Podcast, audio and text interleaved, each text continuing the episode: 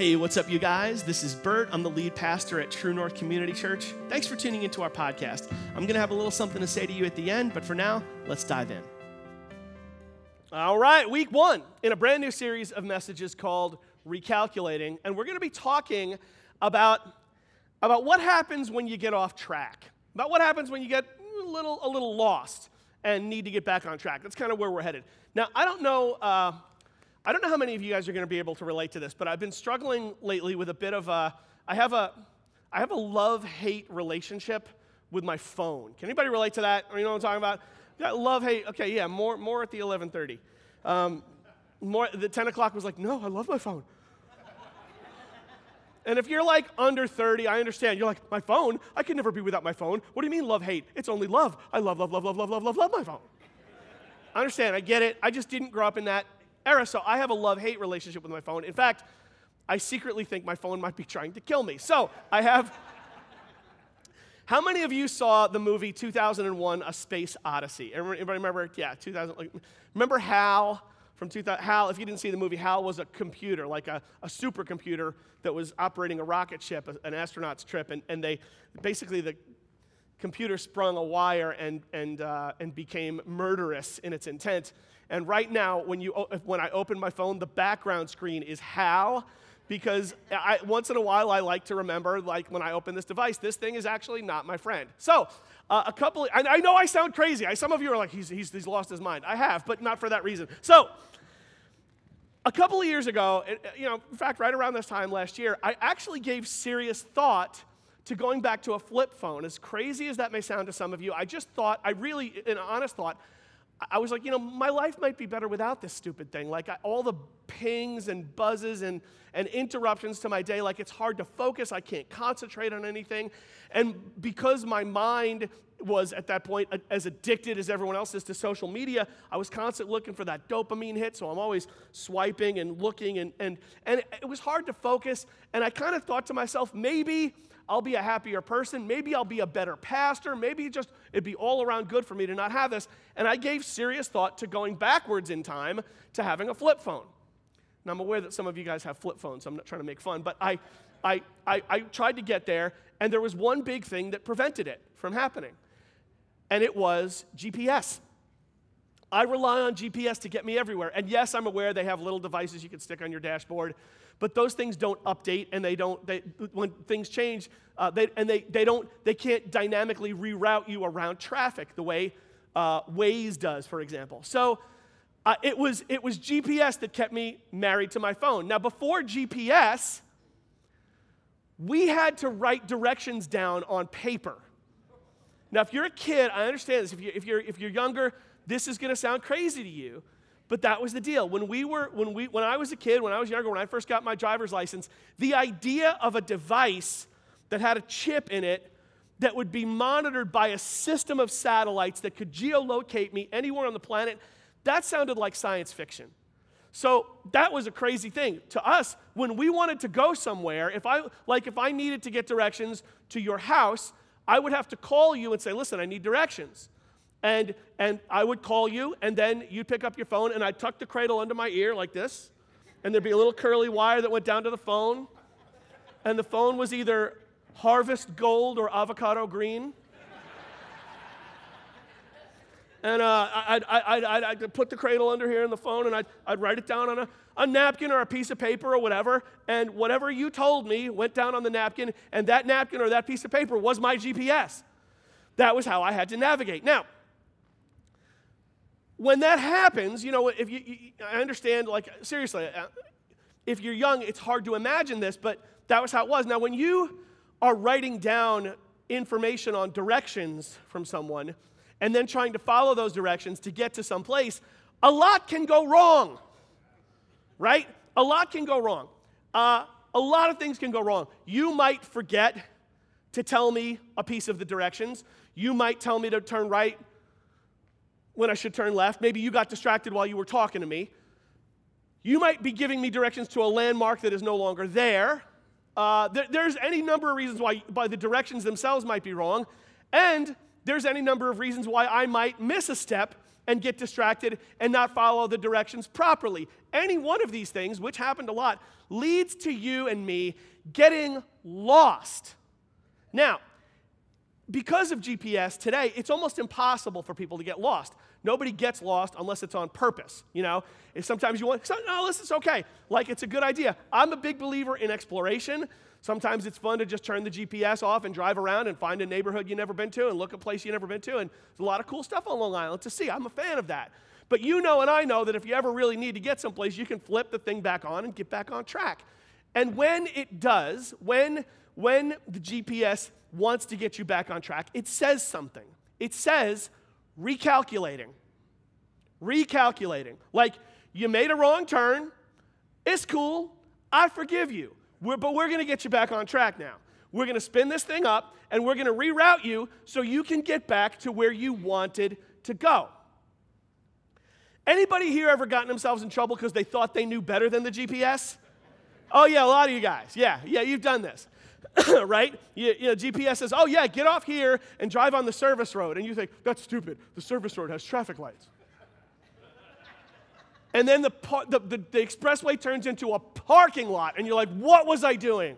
Why didn't I obey the thing? Why didn't I listen to the thing? Why didn't I thought? Th- why did I think that I knew better? I, I actually think GPS would be more effective if the recalculating prompts grew increasingly sarcastic with each recalculation.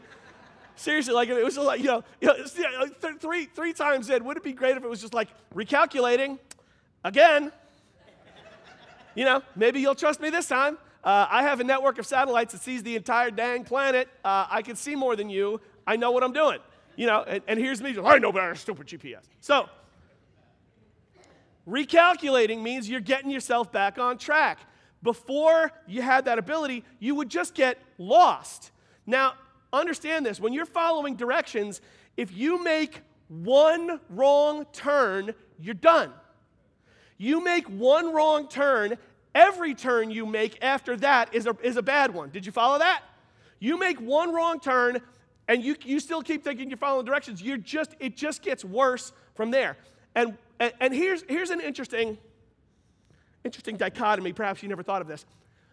Being lost is very different than getting lost.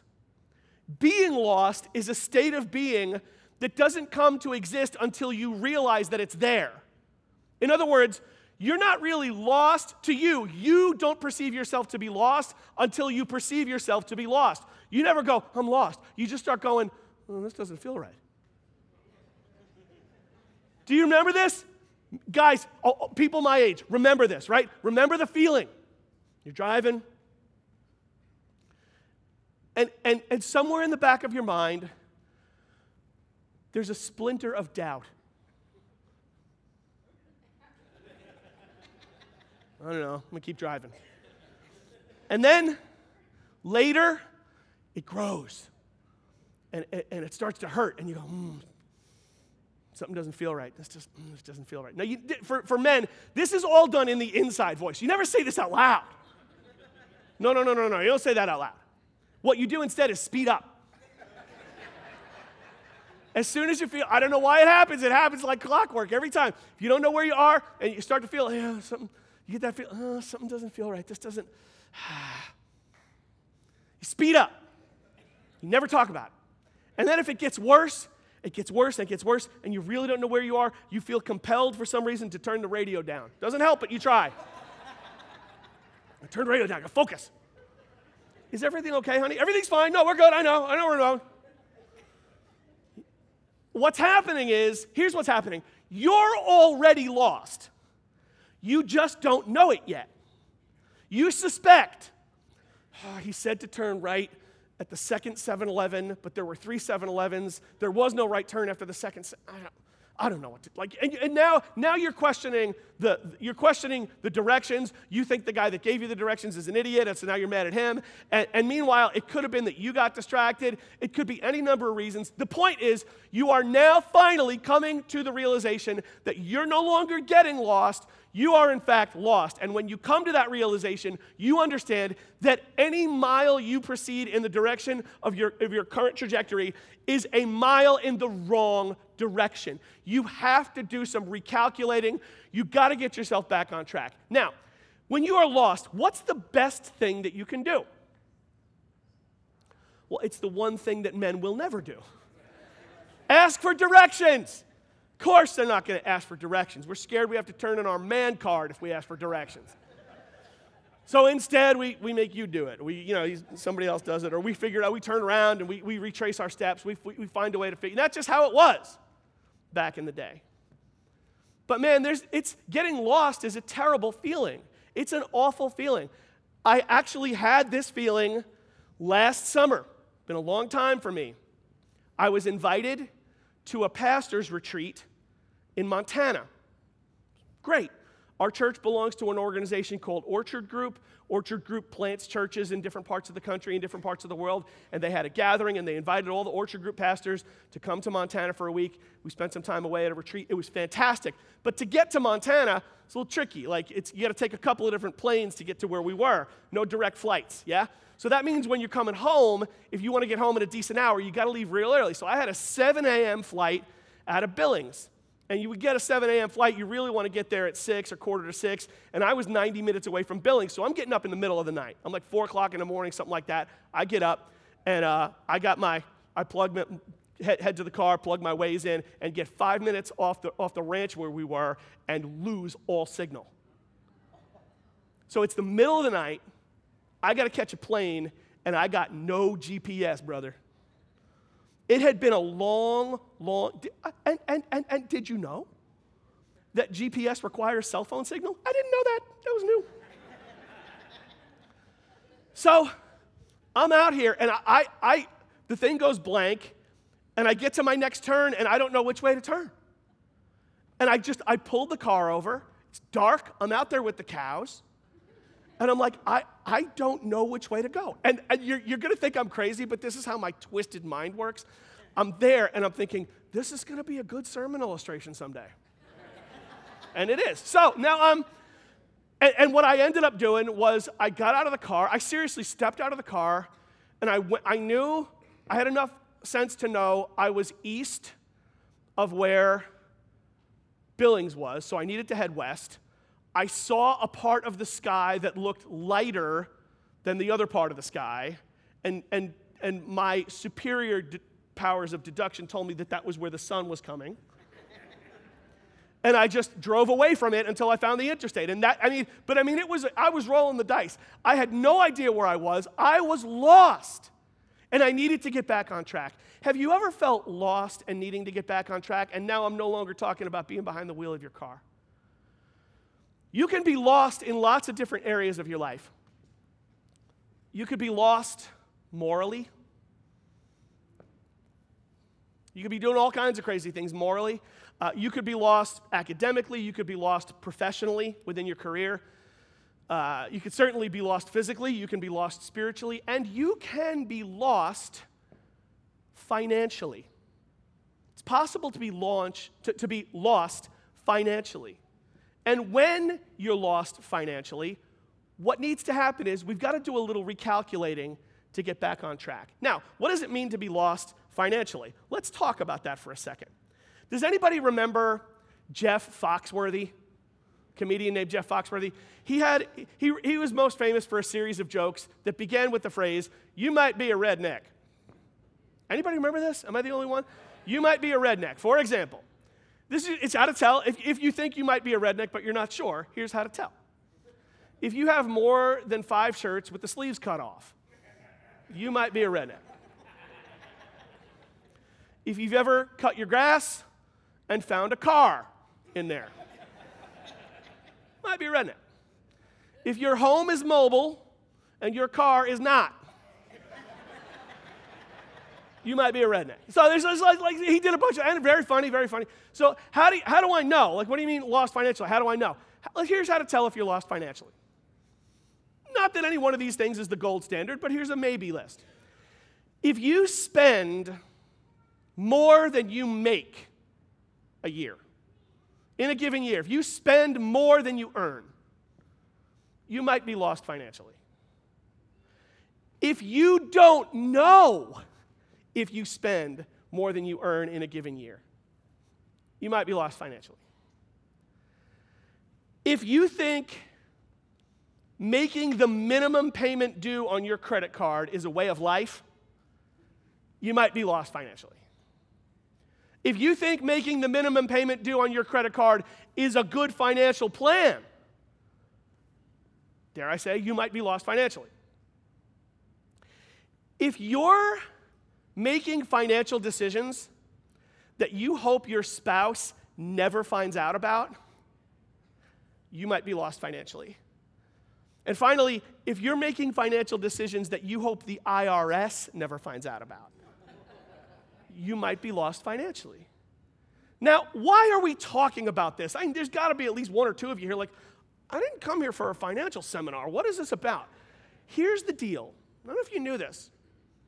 Jesus Christ, in his teachings, as he delivered parables and as he delivered sermons, he talked about money and the things that money can buy more than faith, prayer, heaven, and hell combined. He was constantly talking about money and how we handle it. Now, if you're nervous, some of you here, surely there's a couple people in the room, you're on the newer side, and, you know, and you're like, oh, here we go.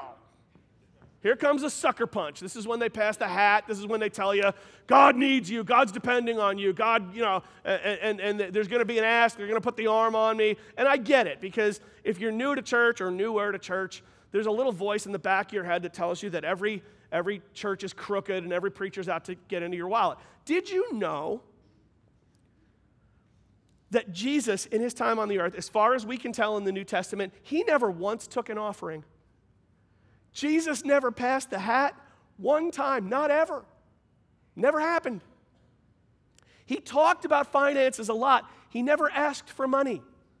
There was one instance where he did a thing, somebody asked him about taxes. He did a trick with a coin and a fish, and as far as we could tell, he gave the coin back. That's it. That's all there was. He never took an offering. So, what you can deduce from that is the following Jesus wasn't trying to get people's money, he was trying to keep people's money from getting them. Jesus wasn't trying to get people's money, he was trying to keep people's money from getting them. God doesn't need anything from you. God doesn't need your money. He just doesn't. Now, go ahead and write that down. Preachers don't say that that often. God doesn't need your money. The earth is the Lord's and everything in it. You follow me? Like if God had any kind of a need, which he doesn't, he wouldn't be coming to me. God has never come to me in the night and going, Bert, could you loan me 10 bucks? Doesn't work like that. This is a deep cut. This is from the book of Chronicles. This is from the Old Testament. First Chronicles chapter 29. Yours, O Lord, is the greatness and the power and the glory and the majesty and the splendor, for everything in heaven and earth is yours. Everything in heaven and earth is His.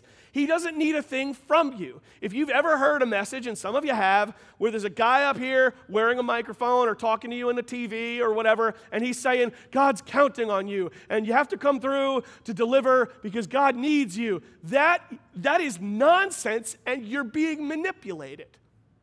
That's where it is. That's what the scriptures teach. So, if Jesus doesn't want to get people's money, and he just wants to keep people's money from getting to them. Here's another way of saying that, and this applies to our church. Jesus didn't want something from people, he wanted something for people. And that's where I'm at. I know if you're new, you don't know me, you don't have any reason to trust me, I get it. But here's my story. If, you're, if True North is your church, then I'm your pastor and I love you and I care about you and I want for you to experience something. I want something for you. What do I want for you? I want for you to experience God's faithfulness when it comes to your finances. Now, is generosity a part of the life of every believer? Yeah, it's supposed to be.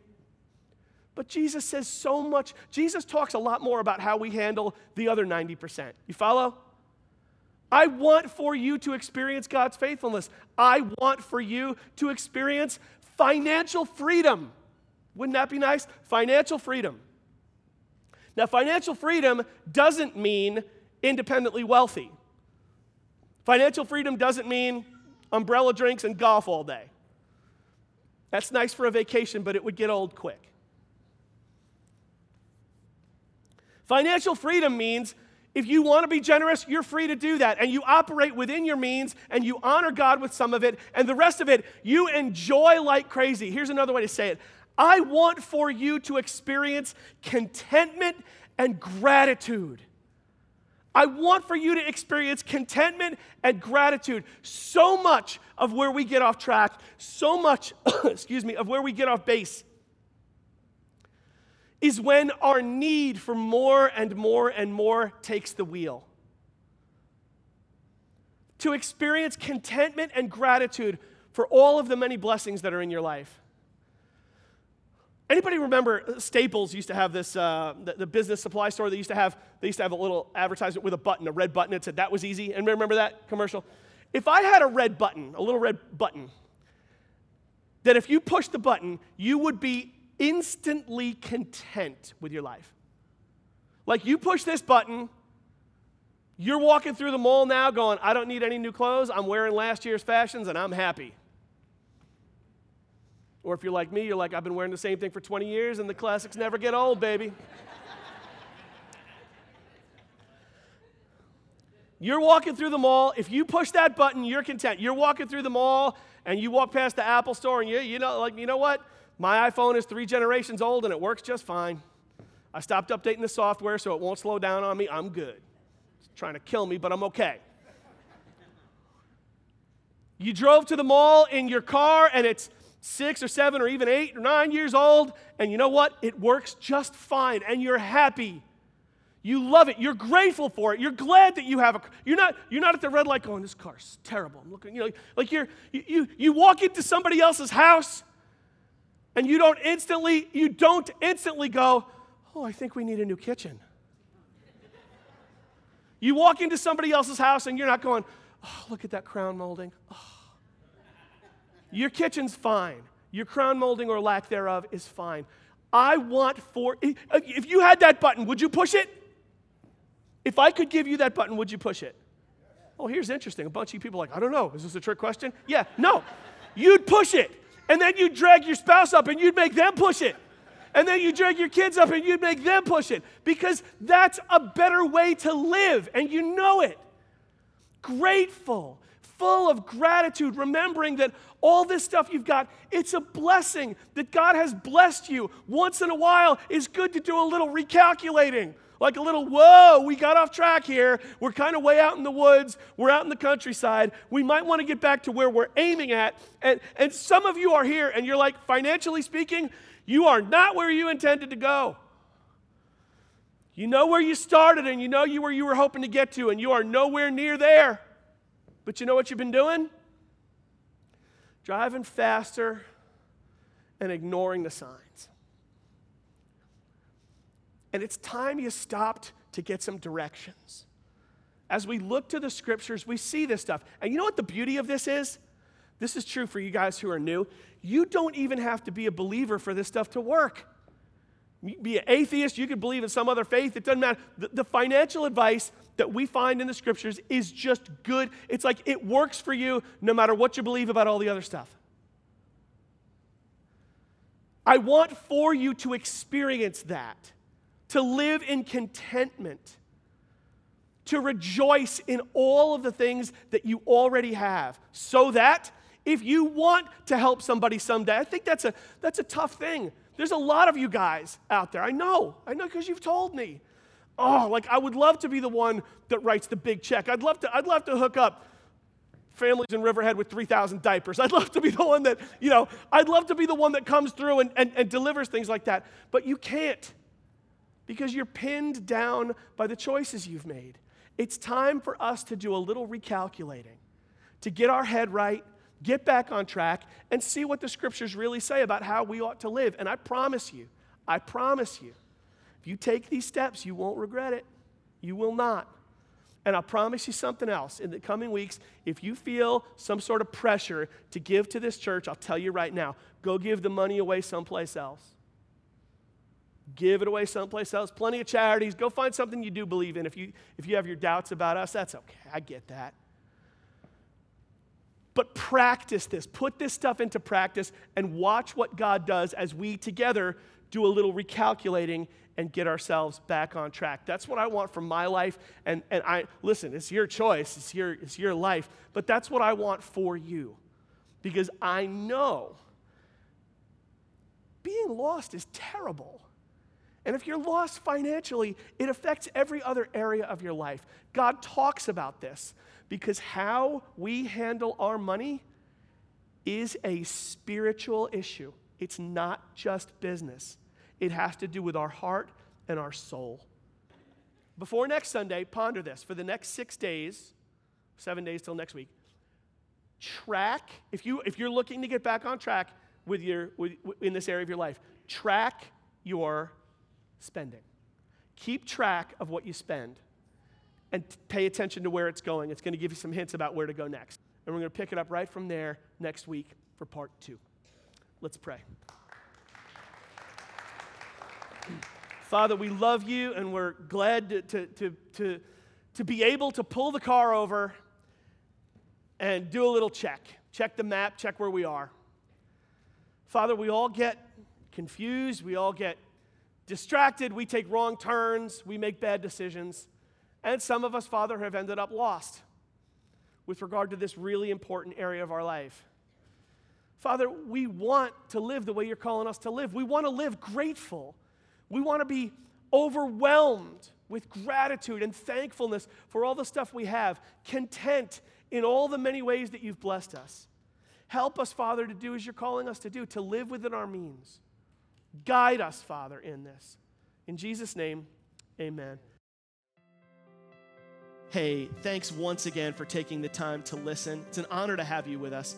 If you'd like to support our church financially and help us continue to put this content out there for free, that would be a really big deal to us. We're completely supported by the contributions of the people that come to our church. And if you'd like to help, you can do that online at truenorthchurch.net slash give, or you can do it with a text message. Just text the word True North to 77977 on your cell phone, and you'll get a prompt leading you through how to do that. Thanks again for dialing in. See you soon. Bye bye.